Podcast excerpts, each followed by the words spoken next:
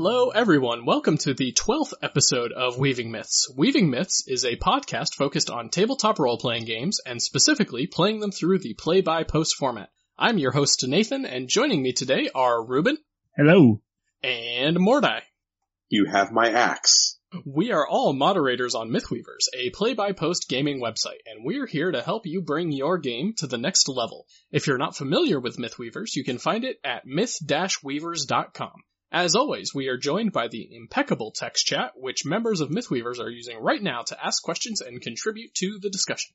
Today on the agenda, we have intrigue and mystery games, which we'll be talking about over the next hour or hour and a half or so. At the end, we'll open the floor to a live Q&A session from the text chat where anyone can ask us anything, be it about Mythweavers, gaming, or anything else they want to know. So, before we get on to the topics this evening, I want to take a moment to make sure our listeners are up to speed with a couple of things. We are up to 12 episodes of Weaving Myths, which is absolutely amazing. And I have to say that I'm very proud of my fellow casters and I'm so glad for each and every one of our listeners. Um, I really honestly cannot say it enough but I appreciate all of you, whether you are a patron of the show or you just listen in casual. Without you, this show would not be possible. Um, I know for sure we've talked about this on Mythweavers After Dark, but just in case, I'd like to let everyone know officially that this is going to be the last episode of Weaving Myths for the year. Uh, we're going to be wrapping up what we call season one with this episode, and then we'll be taking a couple months off so everyone can enjoy the holiday season and take a break from the show. That said, content for Weaving Myths will not be over for this year we're going to be doing another session of Weaving Myths Does Tabletop early in December. Uh, the recording for that will be available for patrons of Weaving Myth. Also, later in December, I'm going to be making a blooper reel for Weaving Myths Season 1. That should be available around Christmas time. That will be, that particular recording will be available for everybody. January will feature another session of Weaving Myths Does Tabletop, again available for patrons. Uh, last but not least, before I shut up and we get on to the show, season two of Weaving Myths will be starting next February and will run until the end of May. Uh, we'll be taking another break in June and July, and then season three will start in August of 28. And with that, it is time for the very first topic of the evening. And the first topic tonight is intrigue. And we're going to talk about all sorts of intrigues. Uh, Mordai or Ruben, would you like to kick us off on that? I'll take it why don't we talk about what is intrigue as far as play by post goes? And really a big part of intrigue is teasing apart the actions of multiple factions and trying to navigate your own faction to victory in turbulent waters. And really where that starts with is the players have to feel invested in the success of their faction. And their faction is a big part of the setting itself using a pre-existing setting can help build a good intrigue game because it's something that people can find details out about readily with available wiki resources or fan content or what, what have you so that they can uh, really get invested and interested in the game early on. So one thing I'll note about people buying into the setting is that you really have to, well, I would recommend that you use a setting that people already know about. Uh, rather than a setting that you have to explain to your players. Or if you're going to use a homemade setting, you should probably run a game for them in that setting first, a more traditional game, before they get into the aspect of managing a faction. Um, so what this does is it lets the players learn the setting before they take over a faction that has to compete with other factions within the setting. If you just throw that at them and they have no idea about any of these factions running around, they're not going to be ready to take control of that faction. Well, even further, intrigue lives and dies by investment in the setting. You can't run a good intrigue game unless players really, really care about what happens in the setting and what happens to their faction. This is not a game you can run where people have lukewarm investment people have to really, really buy into this. And if you can't get enough people to like buy into this and really get excited about it, you're not going to succeed. This is kind of an all or nothing thing. Yeah, it's really, really important that you pick something everybody's really invested in. You can't have half the group buy it, everybody has to buy in. Well, that's true. You have to also be careful that when you're using established settings, it's very easy to get people who are so knowledgeable in the canon that they think that everything has to proceed along the pre-designated path. And the whole point of an intrigue game is you're getting into that setting with the idea that it's going to change as the factions move and shift and make attacks on each other and defend against attacks from each other. The end result is not going to follow the canon path that's been established. So the players have to be willing to let that go from the moment that the green flag drops for the game. Oh, absolutely. You, uh, yeah, by default, an intrigue game is going to break the setting wide open and change it in ways that players care about. So if you have players that really want things to go along the path because this novel setup is, they're not going to work.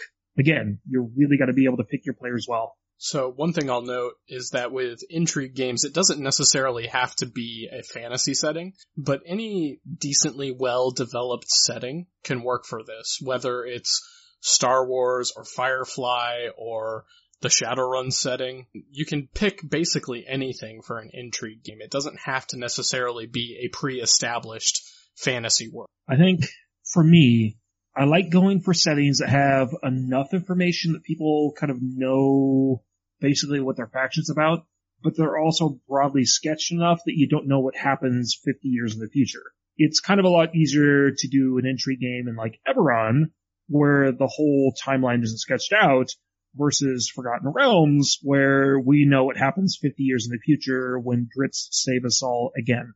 Yeah, that's that's kind of what I meant about the the canon knowledge. And uh, another example that I've run into when I've tried to run games is uh, in the Star Trek world. Uh, Trekkies are, are fairly infamous for their ability to haul out details from an episode that you've half forgotten and maybe you didn't even know existed because you just haven't had the time to watch every single episode back to back to back to back three times in a row. But, you know, they're going to know those details. And moreover, they're going to expect you to abide by those details. So it's important to say, Hey, here's the point in the timeline when I'm starting. Here's the parameters of the game and then we're going to break and the rest of the canon doesn't matter. So the fact that you know it, great. Sorry, not useful for this game. One thing you do that helps with this is take a 70, take a setting everybody knows really well, like Star Trek. Most of us knows what happens in Star Trek. And then either shift the time period. Oh, we're playing Trek before Kirk. Or shift the location. Oh, we're outside of the Delta quadrants far beyond where even the Voyager ranged. Uh, so take the setting they're familiar with, but change the time or the location to where nobody really knows what's going on now, but we still know what each of the factions do. That way you're not running up against canon because you shifted the time or the place. Tiffany Corda mentions that yeah, if it helps, even the show struggles with consistency. So even Star Trek itself, like the true episodes, they have a they sometimes struggle with timelines and uh, consistency between episodes. One thing I've done is taken media that was canceled kind of before its time or canceled right at a cliffhanger or something and started there. Like Firefly, we only ever got one season. We don't really know what happens after that. So just start at the end of the season and go forward from there. We all know what the factions are like, but we don't know how it ends because that was never actually written. But they set us up with a lot of good cliffhangers. Yep, incomplete works are great. The uh, our friends at the Sci-Fi Channel have given us many incomplete works. Uh, one of my favorite being the Stargate canon. So uh, I run off a lot with that and have an ongoing game that started with a premise similar to the Stargate universe, and now we're completely off the rails. It's a lot of fun. Oh, things like Stargate are great because you can spin off endless incarnations just on the one premise. Yeah, take the premise, take the setting, and then make it your own. It depends on if you count the Serenity movie as closure for Firefly or not. Well, even beyond that, what happens after they reveal the reveal after the Serenity movie? That's I true. mean, what happens then? That's true. So another thing, when you're running this, well, and it kind of ties back into the other stuff, make sure what you're running on is actually important if you're running a Star Trek game and you're running a game about whether or not the Engineers Guild should get a 15 transporter credit raise, that's not particularly interesting. But if you're running on, oh, should the Borg join the Federation because suddenly they want to? That's much more important. You have to make sure the issues that you're trying to intrigue around matter. Sure, and you don't want to make them too complicated either. Like, you don't want, so something that would be important but way too complicated for a intrigue game would be, for example, the holy book of a deity. You don't want them getting into the holy book and like arguing over lines of scripture, but that is an important detail, but it's not something that factions would really be fighting over, unless that's exactly what they're fighting over, in which case the game kind of revolves around that. But you don't want them getting bogged down in like these really nitty gritty details of the setting. You want to focus on things that will have more or less immediate impact and can be explained rather simply. Well, those nitty gritty details also put you more into the realm of the uh, the overly detailed personal knowledge for established settings. So trying trying to keep away from something where uh, an obscure fact that you weren't aware of can can throw the game one direction or another uh, is helpful to you and your cause as the GM. Good rule of thumb: the thing you're intriguing about and the thing you're trying to change, you should be able to fit into a tweet. If you can't summarize what they're trying to change or what the game is about in less than 140 characters, you're probably going too nitty gritty. Well, at least I thought that was pithy. No, that was that was brilliant. well, a tweet might be too small, but you know, a reasonably sized game ad should be able to summarize the purpose of the game in a way that not only catches the attention of your prospective players, but so that they know the scope of the intrigue before they go in. Because if they go in blind, that just gets back into the uh, people not enjoying the game and dropping out early because they thought it was A and it ended up being B. Basically, if you can't summarize what the game is about in one or two breaths, it's too crunchy and too minute. Bring it back a level and get kind of broader. One of the critical aspects of an intrigue game is that you've got a lot of moving pieces that are going on and it can be somewhat akin to uh, a cold war, if you will, of backstabbing and cloak and dagger things that, that don't really happen out in the open. And it can be occasionally useful for the, uh, the GM to break up the game with a little hot action here or there. Uh, I'm thinking Romeo and Juliet where there was a lot of maneuvering going on, but then you had the boys who would go out and have a sword fight in the street because, you know, tempers would flare. Well, and you could even work this back into the intrigue where you have to change the pace up fairly often but that change of pace should still feed back into your original, like, intrigue. It just, oh, we need to discover what Baron von Evil Face is doing. Well, I've heard that he's got a great duelist, and if we invest the duelist in a drinking contest and a sword contest, maybe he'll let slip what Baron von McBadface is doing. Man, I'm totally using Baron von McBadface in my next game. That's my PG version. Baron Mo- Baron McVon Badface has a great rating and everything, and he's read the Evil Overlord list. So you can also, to kind of help break that up, you have to give your players a little, a level of free agency.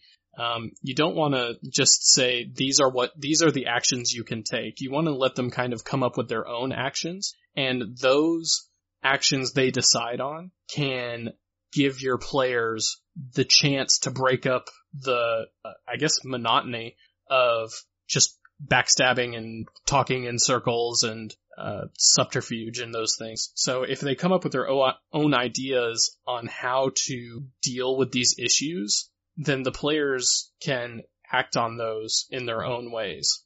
Even more than that, one of the point of running an intrigue game is letting your players disrupt the normal function of the world setting. And if you have one player who's playing the paladin who's like, I'm gonna lawful good my way through this, and I'm just gonna go up and accuse him of being bad, maybe let that work. The whole point of intrigue is letting the players change the rules and change the status quo, and you have to roll with what your players want and what your players are interested in. And if they change the rules, a lot of times the other factions might not actually respond to that very well. That that is a critical point, the part about responding to it. The factions have to be independently motivated and moving on their own so that when you disrupt their plans, it's not like they're just reacting to the thing that you did that was disruptive, but it really sets them back and causes them to do things that are mistake prone. I mean, it's easy to plan up until you have contact with the enemy. At that point, their mettle is really going to be tested. Setting, setting your players up with some successes in those regards, or if they make their own successes, they have to have opportunities to capitalize on them to, to really drive home how well they did. That's so key. Every other faction in an intrigue is not static. They have their own plans, they have their own methods, and they're gonna keep working no matter what the other players do. And if the players kind of choose to focus on somebody else, if they focus on faction A, maybe faction B gets their plan done unopposed because they weren't opposed. It's, other factions are just always, always doing their own thing and they're always progressing forward. And so even if you block one faction, the other might actually get what they want unobserved. So now the players have to reevaluate, oh hey, we forgot to deal with faction B, but we dealt a blow to faction A. Maybe we should focus on faction B next. But if they do that, maybe faction A now gets another leap ahead. Yeah, that's, that's really good point there, Ruben. My general rule of thumb when I'm building an intrigue is if the players have N resources to put into play against their opposing factions, there should be at least N plus one things that they have to go deal with. There should always be a resource shortage and always a need for them to carefully choose, I'm going to work on this problem and I'm making the risk-based judgment to ignore this other problem and hope it doesn't bite me in the ass. And sometimes it might. Not. Like sometimes the other faction is going to fail, just like the players might fail. And a good way to kind of really outsource, because running multiple factions is really, really hard on a single person. So outsource it to your other friends. We all have other friends who are other GMs who probably have a little bit of extra time. Why not get other GM friends or other player friends to run the other factions for you? Just kind of say them, okay, you're playing the faction of Baron von McBoneface, and he's a necromancer and he wants to cover the world in bones. Here are your resources. Here's what you want to do. What do you do? So kind of crowdsource a lot of the other factions out to your friends so you're not just stuck in your own way of thinking and you get another way of thinking from everybody else. And another thing you can do is you are careful about it and you kind of keep an eye on everything. You can also have multiple players be in multiple factions. So they're not always all working together. They're all, they, sometimes they're working against one. And that can also be a consideration that each faction needs to take into account is, okay, how are other players going to respond to what I'm doing? Or what are they going to do if I don't respond to them? So when you do this, you have to keep in mind the diplomacy rule. There's a uh, board game called Diplomacy where everybody works against each other. I call it the friendship killer. If you do this and you have players working against each other, you have to make sure this is really known ahead of time and people are okay with this because when players lie to other players, sometimes that can lead to bad feelings. Yeah, it's one thing to have a GM's NPC tell you something that's blatantly not true and you fall for it. Oh man, you got me there. But when it's your buddy that you thought you were relying on, uh, who you play Call of Duty with and he's got your back every time, and then you come into an intrigue game and he just, uh, kidney punches you. Hmm, that's hard. It just goes back to knowing your players and that when you're running intrigue, you really have to know your player base really well. So what do we do if, uh, I mean, this is play by post. Players drop in other games where, uh, you know, they're in the middle of fighting some gigantic demon and, oh, real life came up and I can't continue on. When you've got an intrigue running that may revolve around one of the, or more of those players, if they drop out, what are you going to do? I think you have to err on the side of not screwing the other active players if the player who dropped had a critical role in other players' schemes, maybe NPC them a bit and let it at least not screw the other people. The last thing you want is for a scheme of yours to die because somebody else couldn't play. You have to kind of, you know, fudge a little bit on the side of the players just because having somebody drop out is already punishment enough. Don't screw them further. And with an intrigue game, you can always, like, obviously you don't want to make it too hard on the players, the remaining players, but in intrigue games, it's probably one of the easiest ones to phase players in and out. So if a player drops out, maybe that character just got assassinated. And then obviously in a true faction type setting, they'd have to bring in someone to replace that person. So another player can step in and that's the new person that fills that role now. I think that I think Intrigue it's probably the easiest one to do that sort of. Oh yeah, the faction leader's assassinated, and now his second in command steps up. Uh, I think Intrigue games more than any other game are really vulnerable to players dropping or players going dormant, and I think you really need an active, well, an active bench, for lack of a better word, to bring new players in in case somebody else drops. Intrigue is not a game where you can let somebody go inactive for a couple of weeks. You know, it really relies on everybody working together and like passing information back and forth. If you have somebody that drops, or as Tiffany Corda kind of points out, somebody hoards information and is not a good team player, you have to have a way to correct for that. And you have to have a way to correct for that quickly. So I think with intrigue games, I always want to recruit at least three or four extra players that aren't in the game now, but I want them to be readers and I want them to be able to jump in quickly in case I need a replacement. Right. Now, mechanically, we have to be careful with intrigue games uh, with the reader status because reader conveys the ability to see all the private things that are going on, which brings up a separate point entirely about the use of private tags and private threads uh, in intrigue games, and I'm all for it. I use it all the time communicate things that are going on that aren't general knowledge. It makes the players uh, feel more invested when they get that info dump. Uh, it helps them to uh, build a deeper understanding of what's going on when they're not just having to use their own eyes, but they, they can pull in resources, informants or, or what have you that are part of their faction, uh, to give them, uh, for your eyes only type info. Well, and I think we should kind of circle back to how are you going to start your intrigue game? Are you going to start all the players as the underdogs and that they don't have very much political power and now they kind of have to make their way in a world where everybody else is dominant?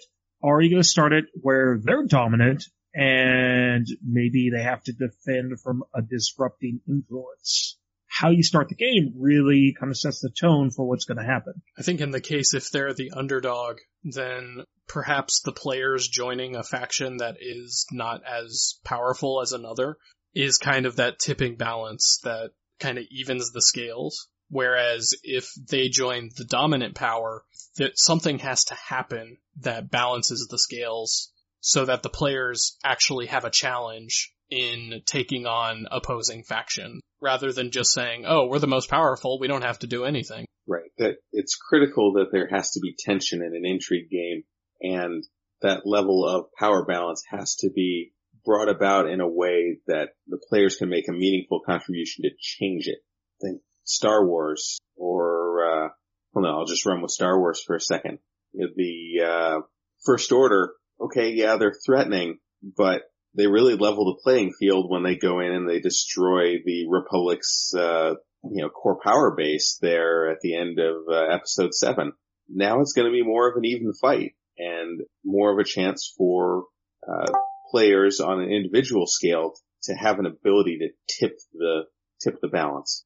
I think bottom line, once you introducing the players is the point at which the scales tip in either direction. But the players are the catalyst for change. That's the whole point of an intrigue is once you introduce the players, things are going to change and they're probably not going to change for the better. It's up to the players to make the change good.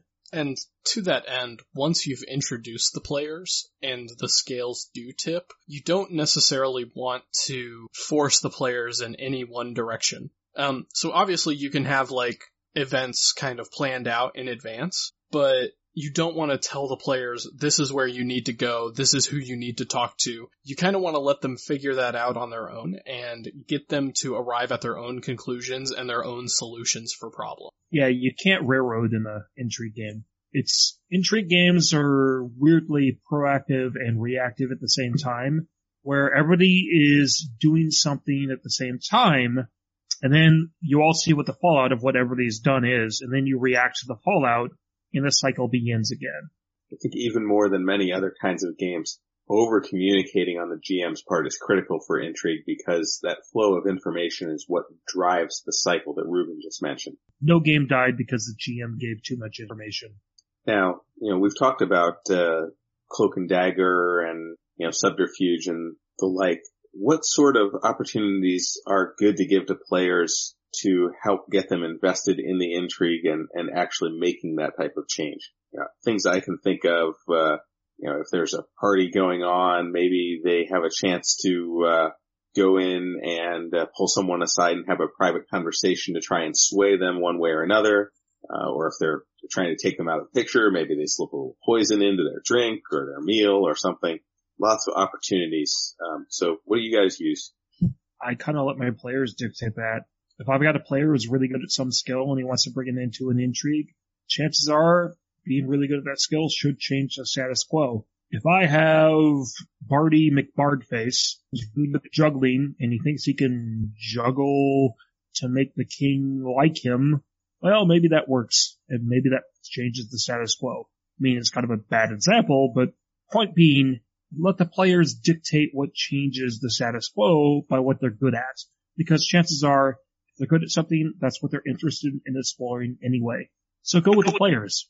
Which means you really need to know what they're good at so that you can make sure that there are opportunities for them to exploit those, uh, predilections. Intrigue is not a low capacity GM sort of game. Intrigue is a very high demand GM sort of game. Um, I think I I kind of go with Ruben on this one. It would be up to the players mainly to figure out how they want to interact with other people. Uh, but I definitely don't want to say that they can't do basically anything, mainly because players are going to be way more creative than I am when they come up with a solution to a problem. So giving them the option to express that creativity and give them the chance to at least try it is worth, is worth letting them. Well, see, Weaving Myths does tabletop episode one where Ruben went to, uh, bald-face lie his way out of a potential shootout at the Italian restaurant. It was a good idea at the time. it was a drunk idea at the time. like I said, it was a good idea at the time. But I mean, I guess at some point you probably want to say to your player players, do you want to reconsider that perhaps? Like a very nicely worded, are you sure you want to do that? Uh, just because some ideas probably won't go well and the player probably knows it's not going to go well, but they want to do it just for the laugh. Well, a lot of times, the more outrageous the player action is, the bigger the chance that even their success is going to open up a new complication.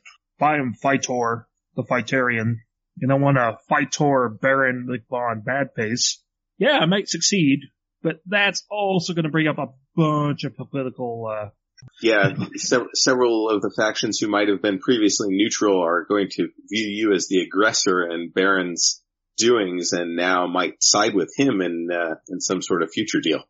Basically, the more outlandish the action, the more potential complications it should cause, even on a success.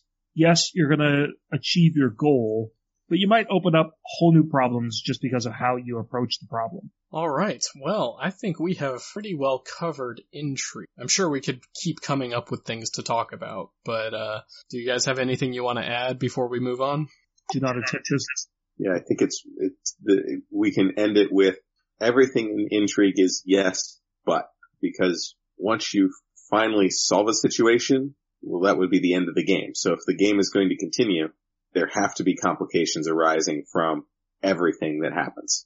Alright, and with that, let's move on to mystery, which is a very I would say it's related, but completely different at the same time to intrigue. So mystery, you kinda have this setting where the players are setting out to solve one specific problem, or maybe a series of problems, uh, most commonly framed as like, I'm gonna go there, Sherlock Holmes, where it's, you've got Sherlock and he's gotta solve the murder of whoever it was, and the players are filling the role of Sherlock. Well, and to bring another example, Scooby-Doo. Who exactly is haunting the old diamond mine? Is it Old Man Smithers? It might be, but it could also be the 100,000 volt ghost. Yeah, you have to be able to suspect more than one person for a mystery game to be effective. If there's only one plausible suspect from the front, then pretty much all you're trying to do is gather enough evidence to pin him down. And that's no fun. Uh, that's a different kind of game. Which is basically saying, start with the mystery. If it's a whodunit of who killed this, Start with the real, the bad guy. I mean, it can't be just one bad guy, but somebody has been murdered. Who murdered them? Oh no!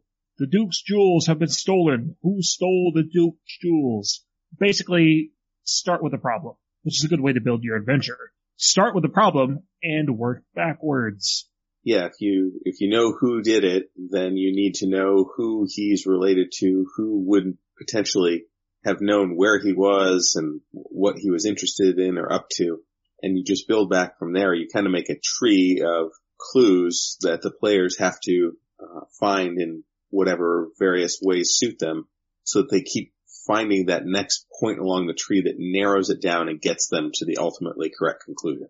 So one way you can structure this is with the rule of three clues. And basically the way that works is to progress from one scene to the next, there are three ways to get to that next scene. And they're not all necessarily related. So, for example, if the wizard can detect magic and find a magic item, perhaps also the fighter can be sitting at a bar talking to the bar uh, barkeep, and the barkeep drops a hint that leads them both to the same place. So it you don't want to set it up so that only one person can discover all the clues, but you do want to make sure that there are multiple paths to progress in the story to keep it moving forward. Yeah, and and for the most part, they need to be legitimate clues. People get frustrated if you throw out a bajillion red herrings. Occasionally, a red herring is good just to make sure that the players are considering all their options before they jump from point A to point B. But, uh, you know, if you throw out red herrings all over the place, they're going to stumble across them. They'll try and run down a lead. They'll find dead end after dead end. You're going to get really frustrated and that's not going to be good for your game's longevity. Yeah. When you're running a mystery game, it's far better to front load successes. You want players to get ahead of steam.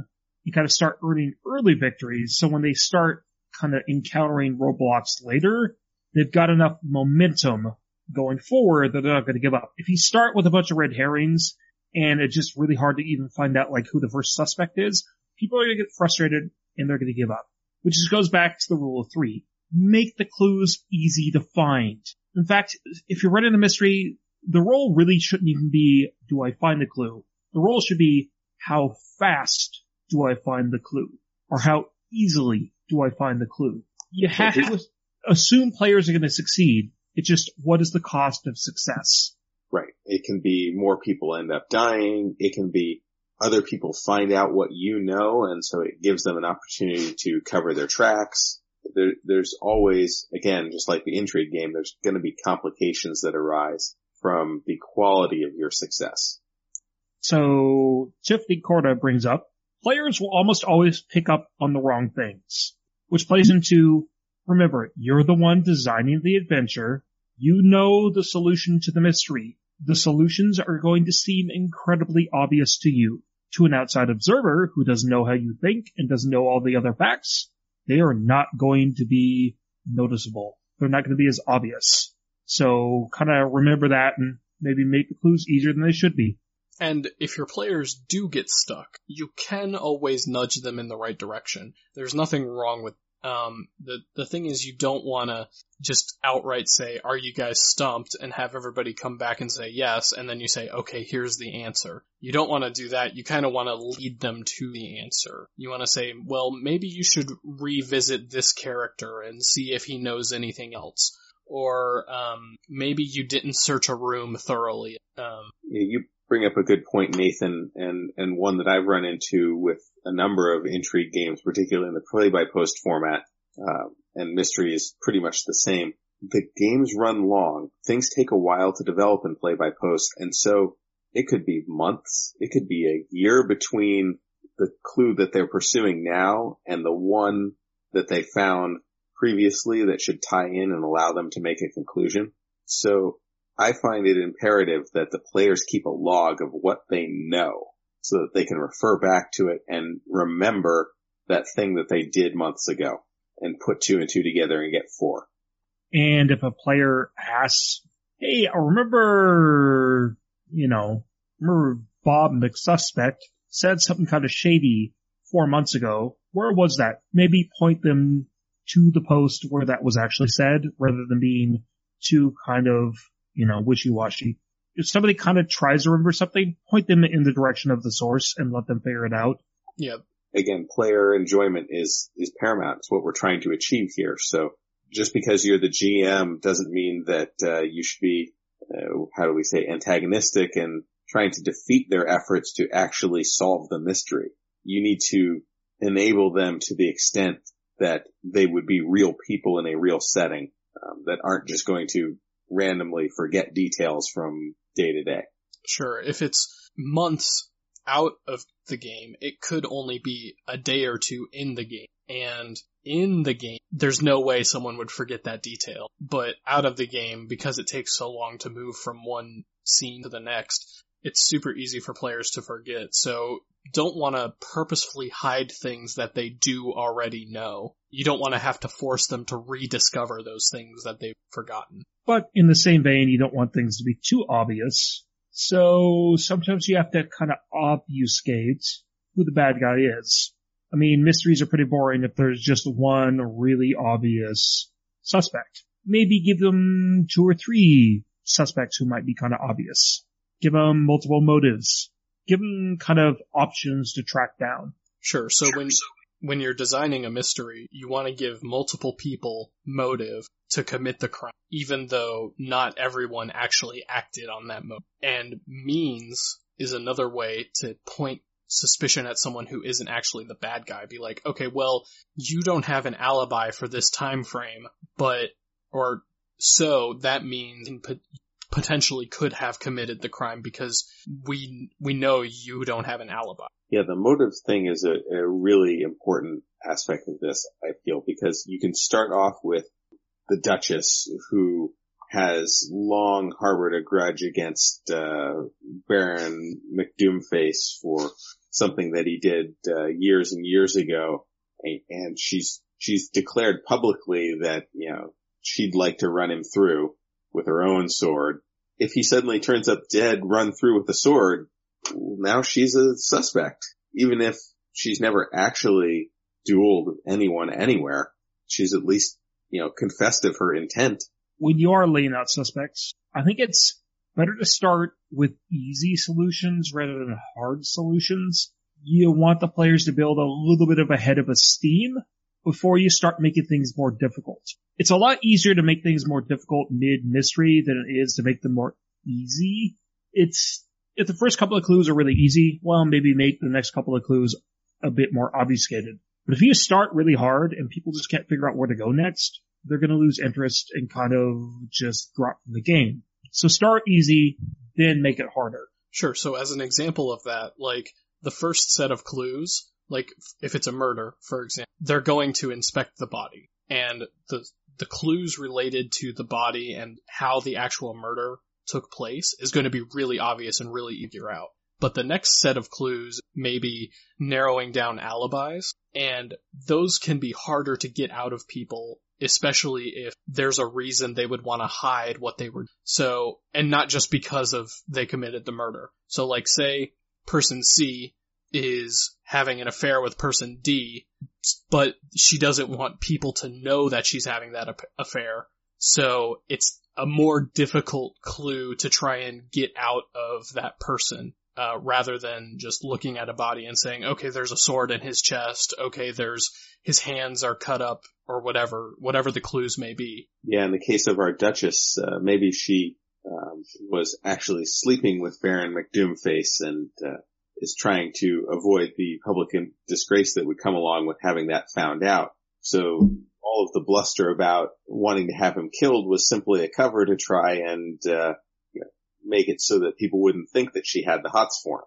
Which can lead right into a false confession. Maybe Baron Doomface wants to spare the Duchess, you know, some hardship, and so he confesses. Um, so he confesses to cover her but he's not actually really the killer, and you have to kind of get past that false confession. So sometimes the easy solution isn't actually the solution because somebody else is trying to cover for the real killer.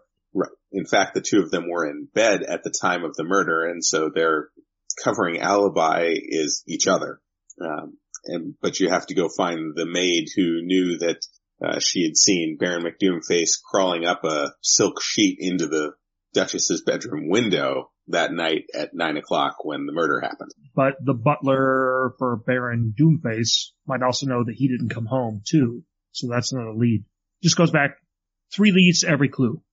Sure. And for every person who has the potential to tell a lie or wants to mislead the players, you need someone that they can trust. So like maybe the local sheriff needs help solving the murder, so he calls in the players and they know they can trust the sheriff and he's always going to tell them the truth. You really don't want everybody lying to the players because then there's no way for them to find out what actually happened. They need people that they can talk to and be like, okay, I know for sure that this guy is going to tell me the truth when I ask him a question. And you need to single that early too. And once somebody is noted as trustworthy, do not double cross that. If somebody is a like trustworthy source, don't have them lie later. They should always be trustworthy. You need a couple of trustful touchstones so players aren't suspecting everybody. Because when you suspect, uh, suspect everybody, it, it's hard to make headway in a uh, mystery. You have to have a couple of people that you can really kind of rule out early as being innocent. Because if your suspect pool is too broad, it gets almost impossible to track down all the leads. Now, naturally, those people who are there can fully trust can't possibly have all of the stories or all of the critical evidence or all of the unique clues that will drive the players to the right solution or else your game will die very quickly. They need to be help of a limited sort where they can steer the players in the right direction, vaguely, you know, point them toward a clue where they need to go, but, uh, can't just outright tell them, you know, the Duchess didn't do it.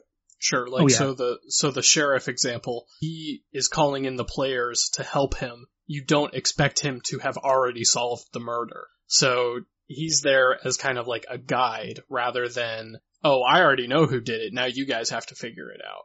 But it can't tell you that uh, Duchess Snootyface was with him during the time of the murder, and so she is not possibly a suspect. Uh, the role of truthful people is to narrow down your suspects, not solve the murder. Now, on the flip side of that, it's just as important that your players trust one another. Um, so you don't want players saying, oh, well, the fighter did it.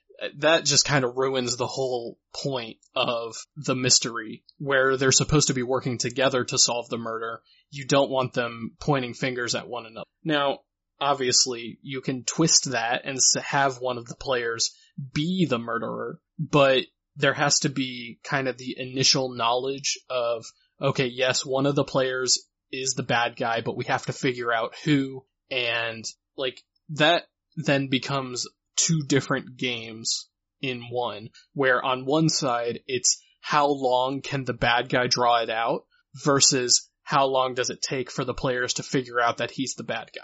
And if you're running this type of game, you have to be incredibly upfront about it. Everybody has to know going in, this is the kind of game you're in. Otherwise, you're going to crash and burn. And that player who is your actual villain needs to be in on the take as far as the, having the GM perspective of the ultimate purpose is for the players to find him, other players to find him out. You don't win by preventing that. You win by making it entertaining along the way until that reveal finally happens. And just like in that situation where players will lie to one another, in a situation where it's all the players against the NPCs, no murderer is going to be truthful. They're going to lie. They're going to misdirect. And so the actual killer was a normal human. He might have used clawed gauntlets to make people think it was done by a werewolf.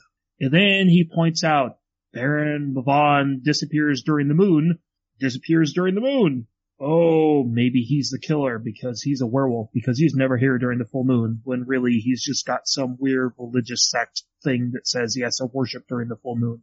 Bottom line, killers lie and they should lie. They shouldn't tell the truth. It's not like law and order where once you get them in the box, they're going to confess everything. No, they're going to lie until you find out facts that disprove them. And as always, you can look to basically any of the classics for inspiration. If you're, if you're wanting to run a mystery game and you're struggling to come up with ideas, there's more detective and like mystery books than I can count. But the classics are always a good place to start. Like obviously Sherlock Holmes, Murder on the Orient Express, which actually I saw an ad for on TV and that looks pretty darn good. I'm gonna have to go see that. Uh, but like CSI, NCIS, kind of these murder mystery shows where the, it's a group of people working together to solve a crime. And there's so many on TV now. It totally crib one and your players probably won't notice.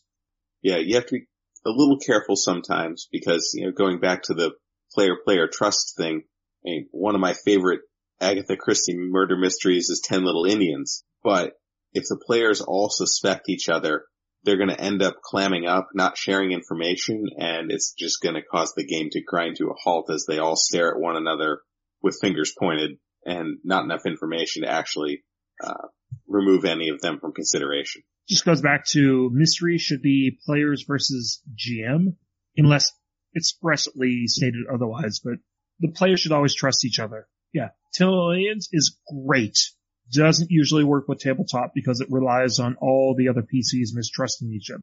Yeah, and the novel author can force the players of the story to play just nice enough with each other to make it work. With real people with independent agency, not so much. Well, and when I'm cribbing, I try to crib off genre. I've actually gotten a lot of really good mysteries from westerns. Tell me more. Oh, uh, my grandfather loved Louis L'Amour in a lot of Louis L'Amour novels, there's always a who killed the landholder or who killed the farmer. And I've cribbed a lot of stuff from those old novels and none of my other friends read them, so they always come off fairly well. I'll go for sci-fi. Star Trek had some great mysteries too. Just go off genre because people won't kind of think of it in those terms.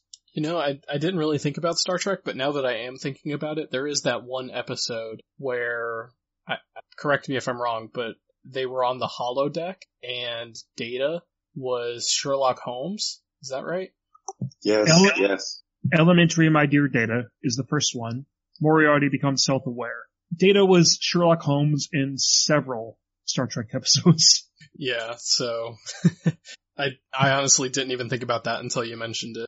Oh, Elementary, my dear Data was one of the best Star Trek episodes that had Dr. Pulaski, who only lasted for season two.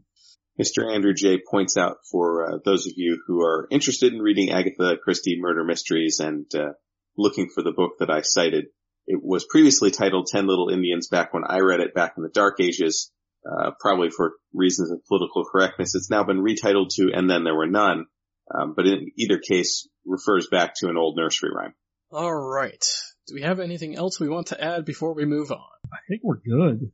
Alright, this week's game of the week is Restwell Keep, being run by Geekahedron. Restwell Keep is a D&D 4th edition game designed to take the players from level 1 to level 10. The players will start as fledgling adventurers who find themselves in, in Restwell Keep, whether they're a child of a soldier there or an adventuring mage who has come to the area looking for a rare specimen for study. Restwell Keep is settled near the Chaos Scar, an area marred by a meteor that crashed to the ground, and this area is ripe for adventure. The players will be put into a quasi sandbox based in this area and follows in the footsteps of a choose your own adventure type story. The game will be focused on uncovering the secrets of the Chaos Scar and the stronghold that overlooks it.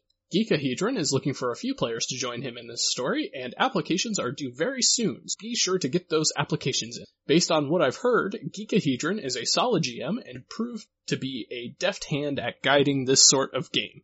And the Chaos Scar is super fun. Probably the best thing they put out for 4E. So, good call. Is it a pre-written adventure? Uh, yeah, but it's really super sandboxy. They put out just a bunch of different encounters and adventures in the Chaos Scar like Dragon Magazine did a whole year of it. So it's really fun. It's really modular. Gotcha. And of course, as always, I'm going to put the link to that game in the Discord chat. And for those of you listening to the recording, that will be available in the forum post when the episode goes live on SoundCloud. And with that, it is time for everybody's favorite segment of the evening, the question and answer segment. Uh, so people can ask us anything they want to know, be it about Mythweaver's gaming, uh, previous topics, topics we'll, we might talk about in the future, uh, anything they want to know. But first, as always, we have our mandatory question of what's making us happy this week. And we will start with Mordai. I am super psyched for our next episode of Weaving Myths Does Tabletop, which is coming up on the 2nd of December. I don't get a chance to be a player very often. I'm almost always the GM. So that's one of the, the aspects that has me going. This is also going to be my first time getting into Dungeons and Dragons 5th edition. Uh, so I'm really looking forward to, to see how that plays out. Uh, since I've played every other edition chronologically from the Redbox Basic all the way up. Uh, and then uh, the third thing is uh, there's going to be a special guest star, and I haven't had a chance to play in a game with her for a while, so I'm looking forward to that immensely. It's your wife, right? Okay, yeah, just spoil it. Dude, you weren't subtle. I had to be very careful about how I phrased that so that someone wouldn't say uh, untoward things about uh, the, the, last time my wife and I have uh, been together. Okay. All right, Ruben, what's making you happy this week? Well, you know, the same thing. Mythweavers does tabletop. I get to run like one of my very favorite 5e modules. And like, I'm not usually even a module guy, but I love Lost Mines of Phandelver to death. And getting to run a bunch of new people through this is going to be super fun. Like, oh man, I'm so psyched for that. It's going to be great. Also, Xanathar's Guide to Everything is dropping this month. I'm super excited about that. Uh, it's the new 5e player, well, player and GM option book, but a lot of stuff that showed up on all the Unearthed Arcana, uh, articles has made it into official form. I think they're also reprinting some of the good spells, so everybody who does Adventurers League, you're now gonna have one book to get most of the stuff you need. Uh, gonna be great. And so, uh, I'm doing stuff for Movember. I have a bunch of donations. I'm raising over 200 bucks for men's health and my Movember beard is coming in fairly well considering my genetics. So yeah, I'm happy about that. All right. And what's making me happy this week? So in the last two weeks, I saw something that I have never seen before on Mythweave in my history on the site. Um, so I'm sure other people have, but for the very first time, I saw one post written collaboratively by two people. I've never seen that before on Myth, and it is one of the coolest things I've ever seen. Explain. Okay, so basically what they did is that through Discord, they got in touch with one another, and then in a Google Doc, I assume, they wrote collaboratively one post. That's super cool. Apparently they did it over PM. But still, regardless of how they did it, it's one of the coolest things I've ever seen on Mythweavers, and I, it kind of blew me away when I saw it because I've never seen anything like that before on the site. Should be mentioned, one half of that was user Avarius. Yep, that was in my uh, Starfinder game. Faith and Avarius worked together and put that post out. And it was fantastic. It was a really good post. Anything else? Um, yeah, so you reminded me that, uh, ch- actually, Avarius asks, should I post the link to that? And yes, you totally should, because it's really cool, and people need to see this. Um, so Ruben reminded me that Xanathar's Guide to Everything is coming out, and I am so hype for that, I can't even describe it. This is the one book I have been waiting for the most out of all the fifth edition. It's gonna be so good! Right? And then, last but not least, I am running a Dungeon World game. So this is my first exploration with Dungeon World, and I've never seen it before. Well, I've heard of it, but I've never actually like looked at the rules for it before. So once I started reading the rules, I was like, I need to get in on this. So instead of running another Starfinder game like I was originally planning on, I'm running this Dungeon World game instead. It looks awesome. Are your apps still open for that, by the way? Yes, they close this coming Friday. All right, Chini, we're gonna resubmit uh, Artan and Mask, right? Yeah, I'm totally gonna, you know, I'm gonna bomb your Dungeon World game because it's super awesome. All right, bring it on. All right, and with that, we can move on to the actual questions and answers. So, uh, bring on the questions. Bring it on. Oh, uh, Avarius has just posted link to that dual post or collaborative post, whatever you want to call it. And I'll throw the link to that in the forum post when the recording goes live as well. So people who are listening to the recording can check it out. All right, there's a lull. What are you guys going to play for my game? Um, I'm still kind of undecided. I'm not 100% sure yet. Well, Merlana and I are planning on right now a brother sister pair of half elves, a bard on my part and a sorcerer on her part. Nice. Actually, Mar, do you and your wife often play like paired characters? Well, it frequently ends up with some sort of interpersonal relationship and we decided that uh, romance wasn't something that we needed to inflict on you, so we picked the uh, the sibling thing, which tends to end up more in a uh, playful rivalry. Well, it would be fun for a uh, Weaving tabletop episode. For the record, I love romance, so also totally appropriate. I might just stick with my usual 5th edition character. Just generic fighter McFighterson. One of the things that uh, Merlana actually suggested was that we're a uh, traveling troupe of uh, performers. So uh, maybe if you're the fighter, you can be the uh, the big burly guy who bends bars with his teeth and uh, smashes boards with his forehead or something. Oh man, do I get to have waxed mustachios? Yes. And a big barrel bare chest. Yes! Alright, I'm sold. Nate, I'm actually going to recommend maybe you go paladin. I could see that. That would be awesome. So that leaves Colin as our uh, Barker face rogue type person then? Or whatever he wants. I don't go with genders or roles. Genders, really. oh, and so, oh god, I'm gonna destroy this. Chibi Amy, I guess how it is, is asking favorite genre. So for me, my favorite book genre is fantasy, followed very closely by sci-fi. Uh, for movies, I like thrillers. Um, and for RPGs, I like, I just like RPGs in general. So I don't really have a favorite genre for those. Hmm. Book, definitely gonna be fantasy. Movie, sci-fi, because you can do so many cool things now with today's special effects. RPG, gotta be swashbuckling adventures. Uh, if I can't be, uh, swinging from a rope off the deck of a ship to go harry the other ship's captain on his quarter deck, I'm not having fun. Let's see, for me, book, sci-fi. I grew up on Asimov and Niven and all the classic sci-fi offers, so I'm definitely a sci-fi boy. Movie, Western. My grandfather introduced me to Westerns and I've loved and watched them ever since. And for RPG, a tie between Western and fantasy, but I actually think D&D should be run like a Western anyway. So it's kind of a mostly Western and D&D is actually a Western dressed up in medieval fantasy drag. Tiffany posts the good, the bad, and the half orc. Totally. Oh, that would be a great game.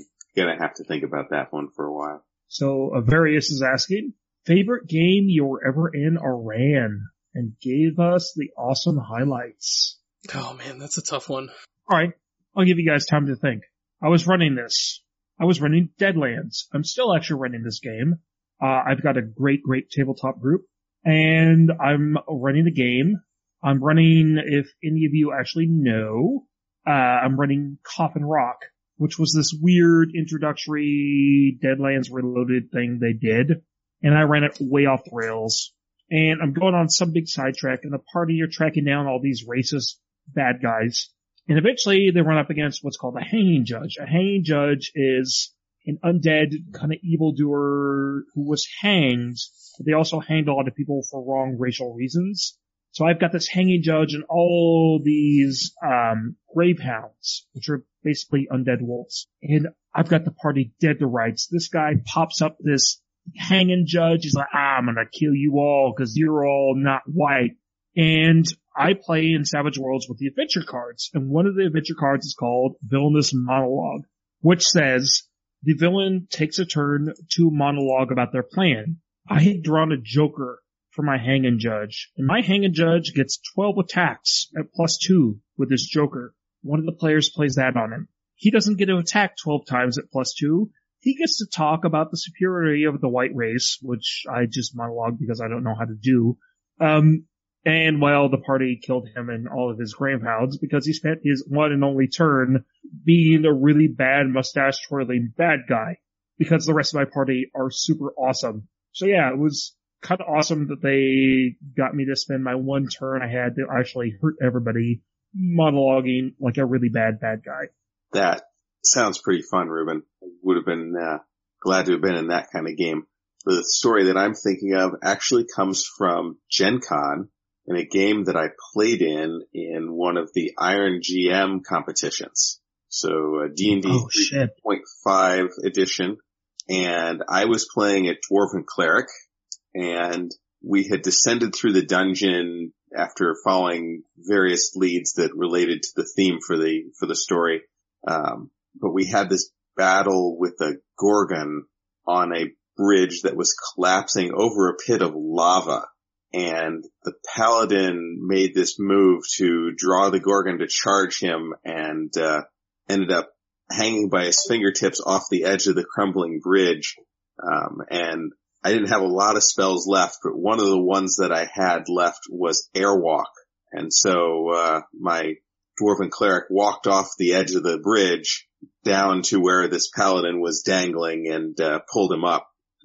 And it was super awesome because, uh, I don't think we could have uh, possibly defeated the Gorgon if the paladin hadn't made his gambit. And fortunately I just had a, uh, trick in my bag that was good enough to, uh, save him so that we could carry on to the end of the adventure. That's awesome. Man, I'm struggling over here. I I have so many cool stories and so many games that I've thoroughly enjoyed. I can give you another, uh, break if you need it. No, it's it's okay. I I think I'm gonna have to go with. Oh, it's been so long. I'm having trouble remembering some of the highlights. But basically, uh, we were in a homebrew setting. Uh, this was D and D 3.5, and I was part of a group that we found an airship and began going on quests together. And we named our group the Flying Bruschettis. And I have no idea where that name came from, and I honestly don't remember to this day. But um, we called ourselves the Flying Bruschettis, and gosh, there were so many things that happened in that game. That was one of that was so I know I've told this story before on the show, but that was the game where Bard killed the guy who was summoning an ancient evil god by casting the spell Grease. Uh, so we were playing with the house rule that if you roll three natural ones in a row, you kill yourself. And so the bard cast grease on the ground, and the guy landed on the ground, slipped on the grease, three natural ones in a row, and killed himself. So this was like a level 10 battle. Yeah, so it was, it was pretty hilarious. Um, yeah, that was so long ago that I'm having trouble remembering any other highlights from it, but that was the one that stood out the most. Uh, just reminds me of our space game. Uh, we had a friend who was running basically Traveller with a serial numbers like filed off. It's a space game. We're this motley crew of guys. We have like a jump one ship. I'm playing the psyker, but I'm also the ship's doctor. Like I was the guy who actually put um chickens in cold sleep, so we'd actually have some fresh chicken for the uh, trip.